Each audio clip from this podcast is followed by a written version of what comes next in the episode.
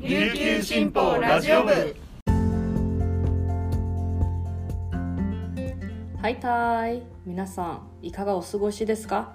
今日も琉球新報ラジオ部をお聞きいただきありがとうございます。4月18日火曜日。本日の担当パーソナリティはデジタル推進局のウ・リジュンです。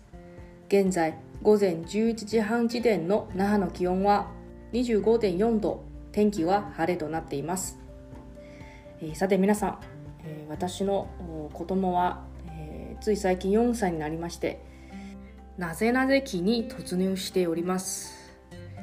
え私の子供は、え主に英語を、えお話ししますが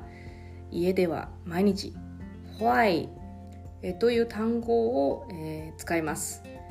1日概算100回ぐらいあるじゃないかなと私は、えー思います。ずっと「 why why why」って言われると、えー忙しい時結構イライラしますね。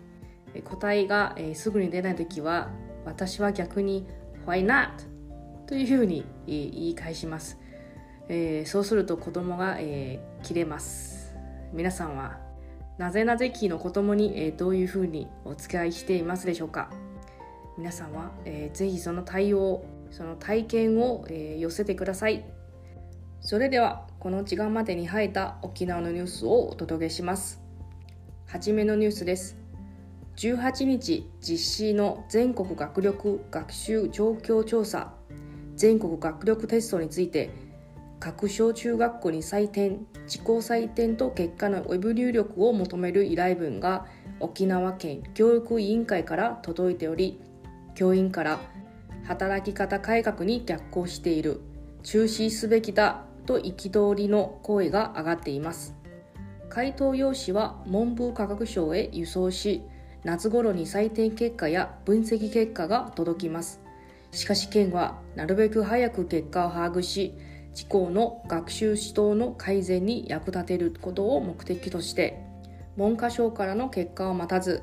各学校で回答用紙をコピーして採点し学校関係者だけが使用閲覧できる学力向上ウェブシステムへの入力を求めています。協力依頼は今回初めてではなく例年のことで県教委が3日に各学校などへ送った依頼文では採点は生徒、後等、無回答の3つに分類し20日から27日午後5時までのウェブ入力を求めています。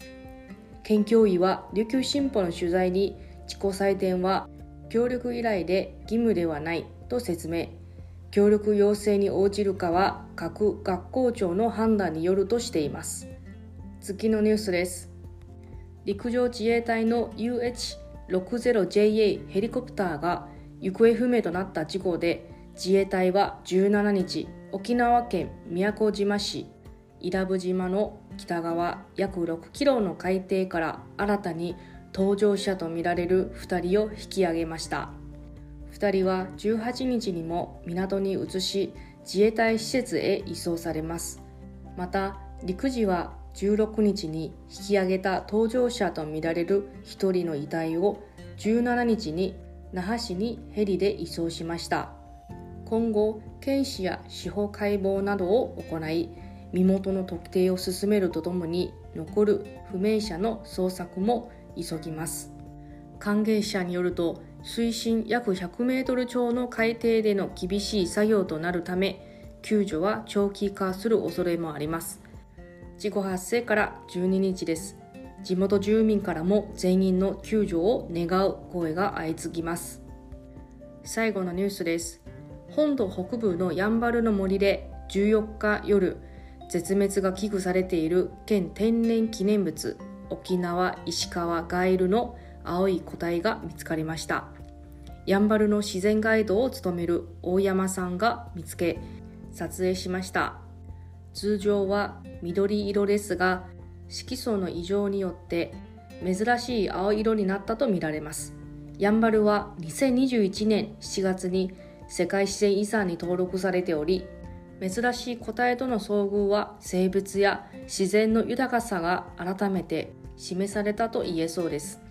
14日午後8時過ぎ生物の観察のために大山さんがやんばるを訪れた際に林道近くで石川ガエルを見つけました。体長は10センチほどで頭部から胴体にかけては緑色が残り青色とマーブル状に混ざり合っています。大山さんは13年にもやんばるで青い沖縄青ガエルを見つけています。地域住民の保全活動によってやんばるの生物が増えていることを実感する。幸せを呼ぶと言われる青いカエルの写真を見てみんなが幸せになってほしいと話しました。以上この時間までに入ったニュースをお届けしました。今日紹介した記事の詳しい内容は琉球新報のニュースサイトにてご覧いただけますのでぜひアクセスしてみてください。今日は火曜日皆さんとはここでお別れです。今日も皆さんにとって素敵な一日になりますように。それではまた再见。